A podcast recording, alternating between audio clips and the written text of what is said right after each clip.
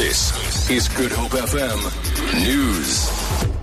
Good morning. Three people have been killed and one critically injured in a motor vehicle crash on the R307 between Darling and Atlantis near Malmesbury. EMS spokesperson Robert Daniels says the injured person has been taken to Tygerberg Hospital. The cause of the crash is being investigated. DA leader Mmusi Maimane has called for an investigation into allegations of racism at Stellenbosch University. He was referring to reports of alleged racism at the university exposed in a documentary entitled Luister.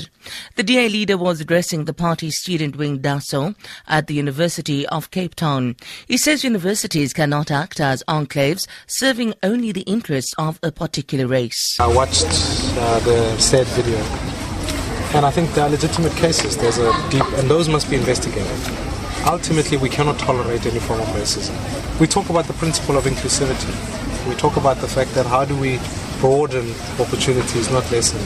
That we don't build laagers that serve a particular race, but rather build universities as centers where people can, from all walks of life, debate issues, have conversations.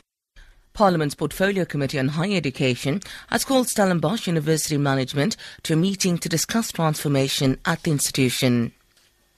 The National Prosecuting Authority has welcomed the Kusuleka program for abused women in the Western Cape. The new model was launched at the Saartjie Baartman Centre in Manenberg. Kusuleka will see various stakeholders, including the NPA, the Provincial Department of Health and Social Development, and the police, among others, partnering up to provide services to women who are victims of abuse in the province.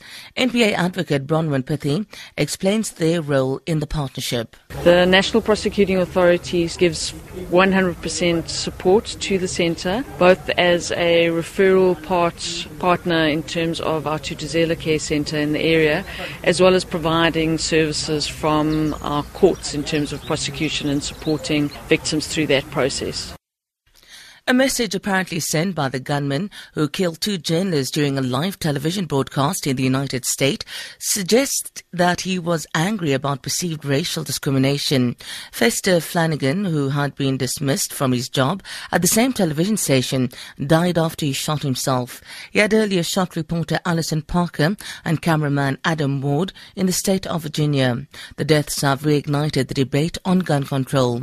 The BBC's Laura Bicker has more. President Obama says says the news has broken his heart. He says every single time that he hears of yet another mass killing or a gun crime in this country, it disturbs him. He says we spend trillions on controlling terrorism, and yet more Americans are killed each year by men wielding guns in their own country rather than on terrorism.